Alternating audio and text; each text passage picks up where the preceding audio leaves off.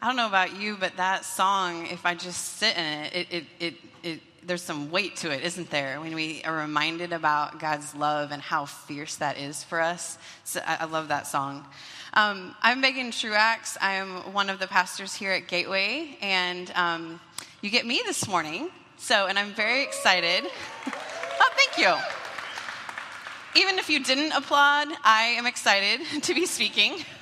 And the reason I am is because um, we're in a, our series called Stirred, and uh, about a month and a half ago, um, just to kind of tell you how I arrived where what I'm with what I'm talking about today. About a month and a half ago, I was woken up in the middle of the night and uh, about 4 about 4 a.m., which I know for some of you might be a wake up time or close to wake up time. For me, it's still middle of the night, so I'm trying to go back to sleep, and um, I, I couldn't go back to sleep and was just started praying and, and god brought this this one phrase to my mind along with a scripture passage. And i was kind of like i don't know what to do with that. But it was the same week that scott and adam had asked some of us to um, think about what god was stirring in us to share with with our people and, and what he was doing. And so as the, the week wore on, I, I, it just stuck with me. And so I thought, well, I think, I think this is God stirring in me. This is how God speaks. And so um, this, is, this is what we're going to talk about today. And, and the phrase is this God is more concerned about our holiness than our happiness. So, and, and before you go, I don't know about that statement. Okay, so I'm going to ask you to really tune your ears this morning and stay with me, okay? Because, I, and, and I want to clarify here that I, I don't think that God is saying, oh, I know He's not saying either or.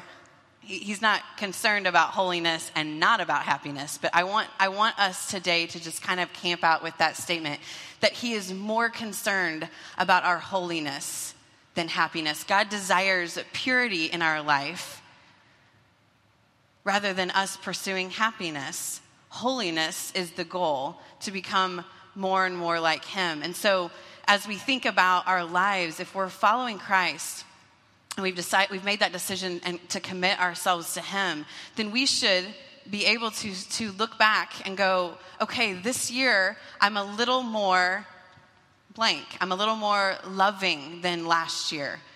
I'm a little more gracious than last year. I'm a little more merciful than last year, right? The, the, the, word holiness means to be set apart to God.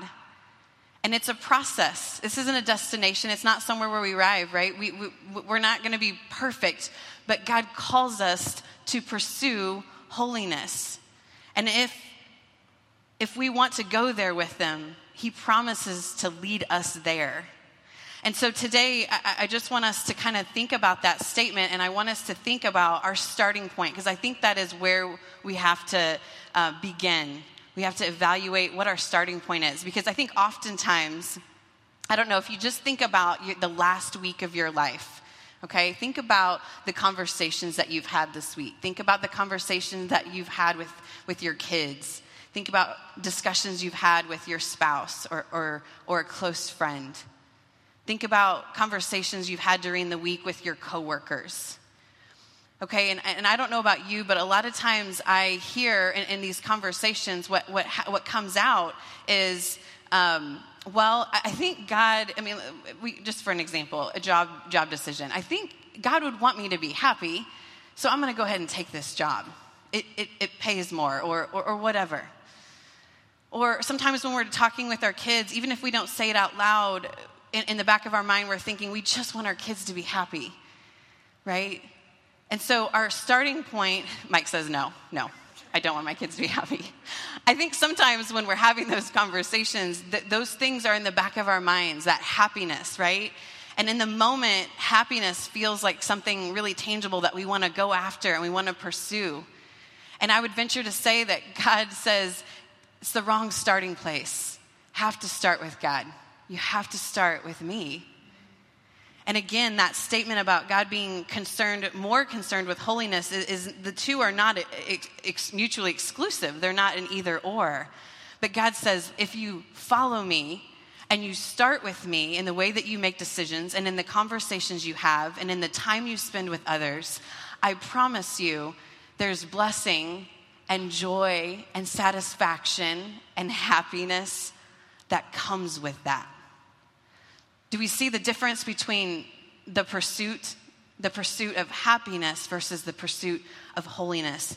And, and I know, again, I mean, I, I, just can think of lots of examples. I remember in my 20s, in, in your 20s, you're figuring out who you are, you're dating, you're you're um, in relationship, maybe you're thinking about a serious relationship or you're thinking about marriage. And I had a lot of friends um, along the way, Christian friends who went to Christian college with me or whatever, and I would hear them say things like, it's okay. I'm sure that uh, we're just going to move in together. It's just easier that way.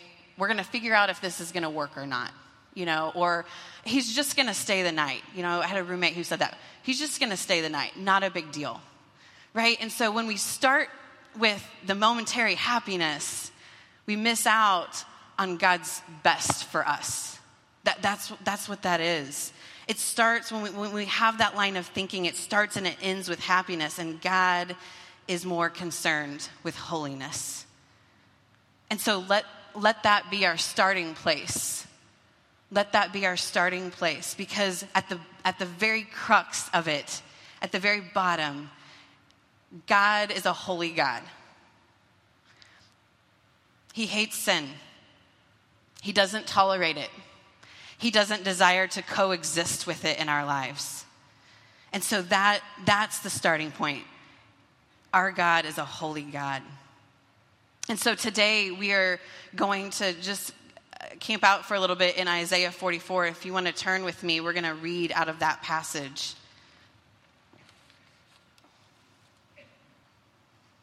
And it says this it says, But now listen, O Jacob, my servant, and Israel, whom I have chosen. Thus says the Lord, who made you and formed you from the womb, who will help you. Do not fear, O Jacob, my servant, and you, Jeshurun, whom I have chosen, for I will pour water I will pour out water on the thirsty land and streams on the dry ground. I will pour out my spirit on your offspring and my blessing on your descendants, and they will spring up among the grass like poplars by streams of water. This one will say, I am the Lord's, and that one will call on the name of Jacob. And another will write on his hand, belonging to the Lord, and will name Israel's name with honor. Thus says the Lord, the King of Israel and his Redeemer, the Lord of hosts I am the first, and I am the last, and there is no God besides me. Who is like me? Let him proclaim and declare it. Yes, let him recount it to me in order. From the time that I established the ancient nation, and let them declare to them the things that are coming and the events that are going to take place. Do not tremble and do not be afraid. Have I not long since announced it to you and declared it, and you are my witnesses? Is there any God besides me, or is there any other rock? I know of none. Now, I, I love scripture, um, and, and here in Isaiah, the writer of Isaiah is, is giving us a little scripture sandwich. Um, I think there's some fancy seminary word for it, but I, I don't remember it. So we're just going to call it a scripture sandwich. Um, but we've just finished this first section where God is declaring who He is.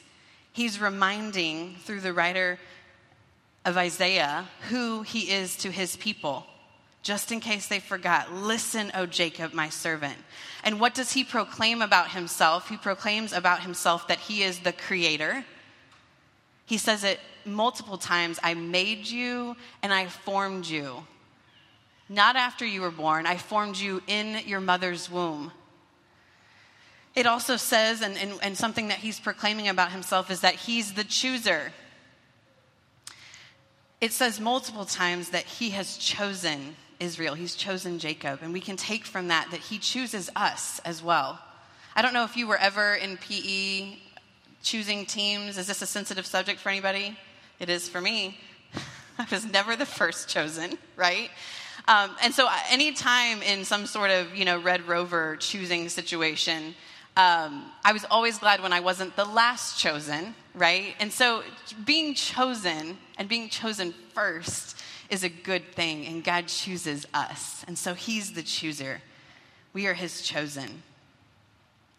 And then the, the, the last part of that, um, those verses in verse uh, three, it, it, starts talking about his um, blessings and provision that are poured out for those who are faithful to him. If we look in verse 3, it says, I will pour out water on the thirsty land and streams on the dry ground. So we can, here are some promises. He's proclaimed who he is creator, chooser, someone who's going to help us. It says, I will help you. And then he begins talking about the promises that we can stand and count on. I will pour out water on a thirsty land. Think about a big, tall glass of ice water in the summertime on these hot days, or, or lemonade, or whatever it is, what's satisfying. He's going to bring us satisfaction. That's something that he promises. I will pour out my spirit on your offspring and my blessings on your descendants. He promises that he will be present and he will provide blessings on those that come behind, which, if you're a parent, you, you, you, recognize this is what you want for your children, right? Something lasting for your kids. And then in verse 5, it says, This one will say, I am the Lord's, and that one will call on the name of Jacob, and another will write on his hand, belonging to the Lord, and will name Israel's name with honor. Writing the, writing the Lord's name, I belong to the Lord. And so it's something else that God promises in this passage of scripture is identity. When we know who he is and we're faithful, then we can go, no, I'm okay with saying belonging to the Lord. I want to belong with him because he's my creator, he's my chooser. And so after this passage, it goes on to, for him to say, man, this is who I am. Who is like me? right? And, and just a few chapters before, uh, um, it says, Who's like me? There's no equal to me. And so, over and over again in Isaiah, we see this, this um, declaration of who he is, and he does not have rivals. So then we go on to the other part of our little scripture sandwich in verse 9. Let's read this passage. It says, Those who fashion a graven image are all of them futile and their precious things are of no profit. Even their own witnesses fail to see or know, so that they will be put to shame. Who has fashioned a God or cast an idol to no profit? Behold, all his companions will be put to shame. For the craftsmen themselves are mere men. Let them all assemble themselves. Let them stand up. Let them tremble. Let them together be put to shame. The man shapes iron into a cutting tool and does his work over the coals, fashioning it with hammers and working it with his strong arm. He also gets hungry and his strength fails. He drinks no water and becomes weary. Another shapes wood. He extends a measuring line. He outlines it with red chalk. He works it with planes and outlines it with a compass and makes it like the form of a man, like the beauty of man, so that it may sit in a house. Surely he cuts cedar for himself and takes a cypress or an oak and raises it for himself among the trees of the forest. He plants a fir and the rain makes it grow. Then it becomes something for a man to burn. So he takes one of them and warms himself. He also makes a fire to bake bread. He also makes a god and worships it. He makes it a graven image and falls down before it. Half of it he burns in the fire. Over this half, he eats meat as he roasts a roast and is satisfied. He also warms himself and says, Aha, I am warm, I have seen the fire. But the rest of it he makes into a god, his graven image. He falls down before it and worships. He also prays to it and says, Deliver me, for you are my God. They do not know, nor do they understand, for he has smeared over their eyes so they cannot see, and their hearts so they cannot comprehend. No one recalls, nor is there knowledge or understanding to say, I have burned half of it in the fire and also baked bread over its coals. I roast meat and eat it. But then I make the rest of it into an abomination. I fall down before a block of wood.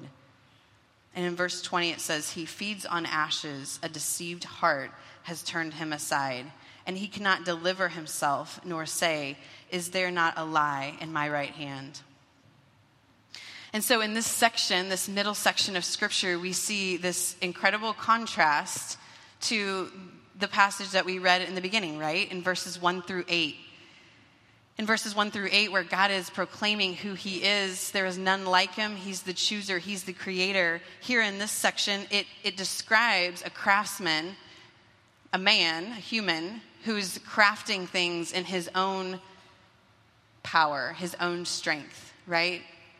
And so the contrast there is really interesting. Um, first of all, the craftsman, it says in, in verse. Um, in verse 12, 13, and 14, it, it, talks about how he gets hungry and his strength fails. He drinks no water and becomes weary.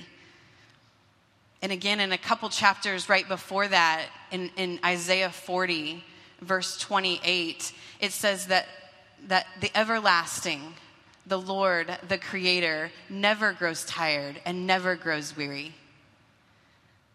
But the craftsman is limited by his own humanness, if you will. The other thing about this passage is just taking note of how many times he talks, it says himself, right? It says that he warms himself, he cuts the wood for himself, he eats it himself, and he makes it into his own image. And so we just see this picture of, of a man trying its best to create something in his own power, in his own strength but that which has limits. Again, a contrast to the Creator God that we know. And so, as it goes on in verse 17, it, it says it, it, he makes the rest into a God. And so, in, in verse 16 and 17, he's using something really common, right? Wood. And he's, you know, making a fire, he's baking bread over it, he's feeding himself, and just with the rest of it, he's to make an idol. You know, no big deal. no big deal, just a common thing. And so this, this passage kind of describes, um, and, and not in a funny way, but it's, it is kind of humorous when you read it and you go, what does he think he's doing, right?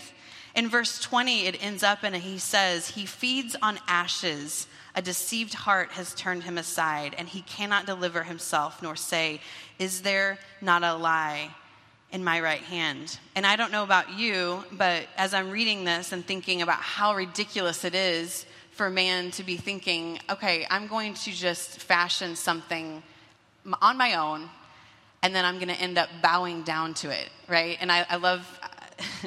just kind of like the, the night I was laying in bed and, I'm, and God gives me that, that phrase, and I'm just like, what is, is that for me? Who's that for? Who, me? Which is, you know, pride because God's like, yeah, this message is for you. And so when I read this and I think, oh gosh, in verse 10 it says, Who has fashioned a God or cast an idol to no profit? No, not me. I, I can't even, I don't know how, know how to work with wood, right? That's not me. I don't do that.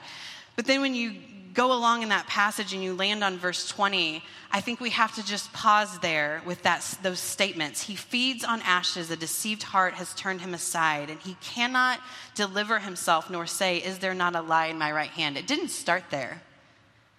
It didn't start with him bowing down to it, it started with him baking bread, feeding himself, warming himself, and then with the leftovers, he crafted something and so, a, a, about a week and a half ago, as we paused right there with that statement about, is, you know, he got to this point where he could not deliver himself. The thing that he made could not deliver him. And he couldn't even look at the thing in his hand and say, Is this not a lie in my right hand? And last week, I was taking out the trash at the church office um, from, my, from my office, which is, you know, I'm responsible for. And as I'm taking out the trash, my trash can, it, it, sits on the side of my desk and it's about this high. Okay, when I took out the trash that day, the trash was up here. And my trash can is filled with mostly papers, but a lot of times I eat lunch at my desk, and so there's, you know, old banana peels and uh, Mr. Goodcents wrappers with you know old lettuce and tomatoes and that sort of thing. Just uh, just a collection of goodness. And as I'm as I and I, there's not a bag in it for whatever reason. I know where Laurie keeps the bags. I could go get a bag. Why is there not a bag in my trash can? I have no idea. But I'm I'm, I'm struggling with this, and there's like a light bulb that goes off, and God says, "This is this is your sin." Okay, I, I cannot remember the last time I took out my trash that's why it's piled so high. And I do remember at different times kind of just punching it down so I could fit more trash in there. Why would I do that? I don't know. But in the moment, it seemed like, well, I've got other things to do, so I'm just going to punch it down. And I felt like in that moment when I was taking out the trash, God said, This, this is your sin. This is it. For whatever reason, you ignored it on the side of your desk. You thought it was hidden, and it was for a while, but then it started piling up. And I just ignored it over time. I was too busy, had better things to do, probably more important things to do. And all the while, I'm like typing or meeting with families, and my trash is piling up. Now, my husband was horrified when I said I was going to share this story because he's thinking, why just take out your trash. Why are you going to tell everybody you don't take out your trash? But this is the whole thing that god was speaking to me was just saying why don't you take out the trash? When you could have taken it out when it wasn't a big deal but you decided that you were going to wait and you were going to keep stuffing more in there. And who knows maybe it was smelling. I don't know. I was just tip typing away and who, there's, a, there's a banana peel rotting, right? I mean, people could have been coming into my office and, ha- and, and smelling this stench. And God's like, hey, just, just get the trash. Get the trash and take it out. And I think when we look at this passage and we go, well, how did that happen? How did this, how did this craftsman all of a sudden find himself bowing down to something? Well, it didn't happen overnight, right? And I think sometimes in our life, when something starts really small, and over time, when we don't look at it, when we avoid it, when we don't address it, it continues to just live there. And then it begins to rot like a banana peel and old lettuce, right? And so this, this craftsman has this thing in the right hand. And I think today what God is asking us is what is in your right hand? What, what is it? What is it that, that raises itself up against the place where God should have in your life. And I'm not talking, let me be clear, I'm not, a lot of times it's like, oh, you know, that's not me, or I don't struggle with these big sin. No, an idol can be anything, it can be something good. But when we don't give God the place that we need to in our life, this thing in our right hand becomes the thing in our life, right? This, this right hand has significance in scripture. If you if you think through some of the scripture like in hebrews 12 2 it says that jesus endured the cross scorning its shame to sit down at the right hand of god. So there's there's meaning to this this phrase right hand. There's a place of significance and importance and authority that's where Jesus sits down. In, with kings, that's where the important people got to sit, to the right of the king. In Matthew 25, Jesus, um, the Son of Man, is separating the sheep and the goats, right? Those, those who are taking care of the, the prisoners and the sick. He's separating the goats and the sheep, and he's saying that the sheep go to the right. Again, there's a place of significance there. And then in, Old Testament, sometimes we see with, with blessing, we see a father in, in Jewish culture um, putting their right hand on their son that they're giving the blessing to. It's a place of honor, favor, blessing, authority. And I think God is asking us, what is it that is in our right hand? What is it that you've you've allowed to sit there and has become this place of authority, this place of, of significance in your life, so much so that God is no longer what you're pursuing, you're, you're pursuing the thing.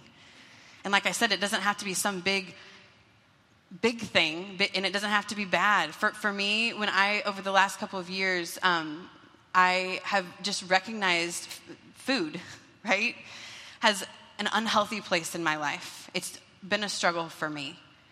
And so I've had to look at it and go, okay, that is in my right hand. That's one of those things that instead of going to the Lord on a hard day or a stressful day or when I'm mad at Adam, I go to food. Like, that's an unhealthy thing. It, it raises itself up and takes the place of God. Food is not bad, it, it's for our sustenance, right? And we can enjoy it. But when I put that much significance and authority on it, it's in the wrong place. And so I don't know what that is for you. I mean, it, it could be anything, it could be the facade of control, right? It's good to be self controlled, it's, it's good to be responsible, but sometimes in our right hand is this idea that we need to control everything. We need to control how our kids' lives go, and we need to control how things at work go, and we need to keep control, and we need to stay under control. And God says, No, that's my job. You got to trust me. Or maybe it's a relationship, maybe it is a person that it, God has given as a gift in your life, but you keep turning to as a replacement and substitute for who God is supposed to be in your life. I, I, I don't know what it is for you, but the question today is what is in your right hand? And that, that is the first place that we start when we're talking about pursuing holiness and we're talking about um, pursuing becoming more and more like Christ, we have to first acknowledge what is in our right hand. We have to acknowledge the thing that is separating us from God. And like I said, it's not a lot of times we go, well, yeah, I'm good. I'm better than that person. I'm doing, I'm doing okay. You know, I'm, I'm, our marriage is better than that, that couple or, or whatever, right? It, it, that's, that's ridiculous. We have to go, God, what are you asking of me? What is growing in my life or in my marriage or in our relationship that is raising itself up against the knowledge of you? In verse 21, we turn um, again to the other part of this scripture sandwich, and it says this Remember these things, O Jacob and Israel, for you are my servant. I have formed you. You are my servant, O Israel. You will not be forgotten by me.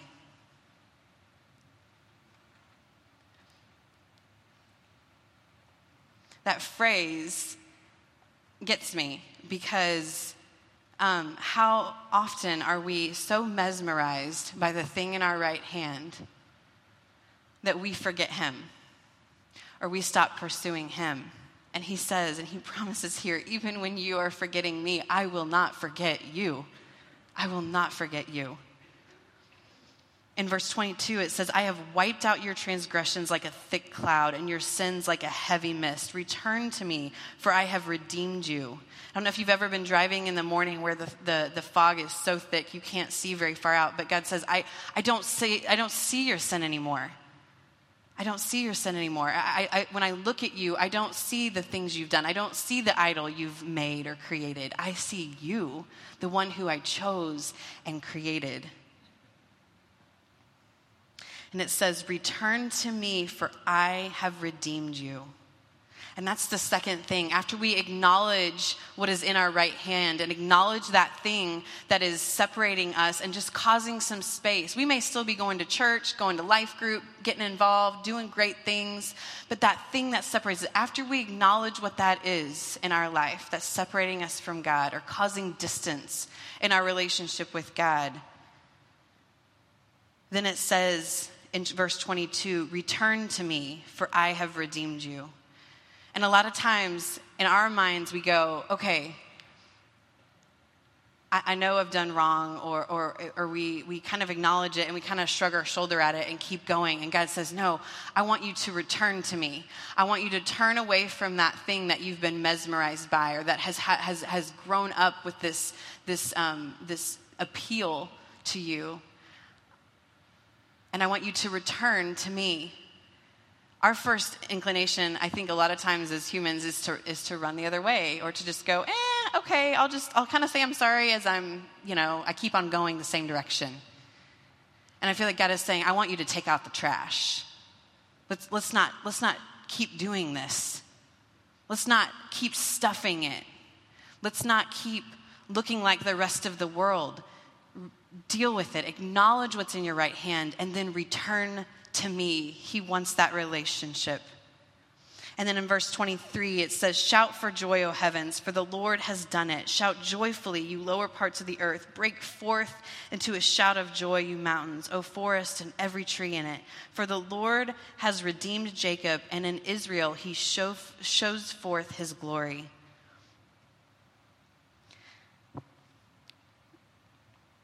In verse 24, it says, Thus says the Lord your Redeemer and the one who formed you from the womb I am the Lord, I am the maker of all things, stretching out the heavens by myself and spreading out the earth all alone. And so, again, in this scripture sandwich, we see God beginning and end with that funny little picture in the middle of that craftsman. God saying, I am the creator, I am the maker of all things. I don't need tools, I won't grow tired. I am the creator. And I picture him a couple, um, well, yesterday afternoon, Nora and I were decorating our stroller with red, white, and blue fringe, because this is what you do when you have a child and there's a Fourth of July parade in your, your neighborhood, which she was grumpy about the whole time. So it's like, okay, why did we do this? But we were decorating it and um, and uh, she was helping with the tape, and she said, uh, and, and upstairs, Dad was putting together her big girl bed, and so she said, Mommy, I need to go help daddy build things. And I said, Well, I need your help with the tape.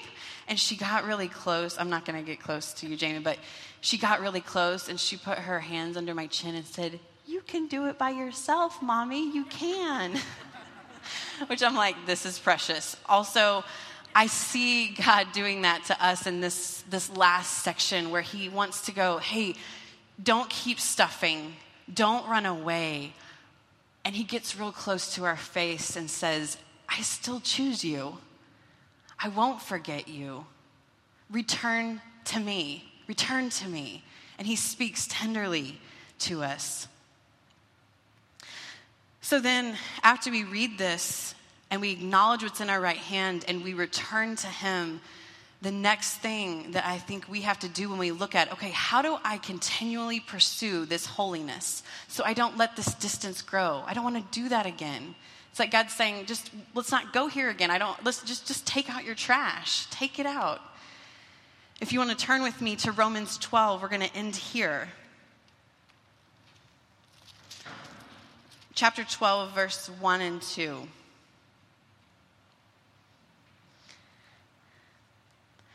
And it says, Therefore, I urge you, brethren, by the mercies of God, to present your bodies a living and holy sacrifice acceptable to God, which is your spiritual service of worship.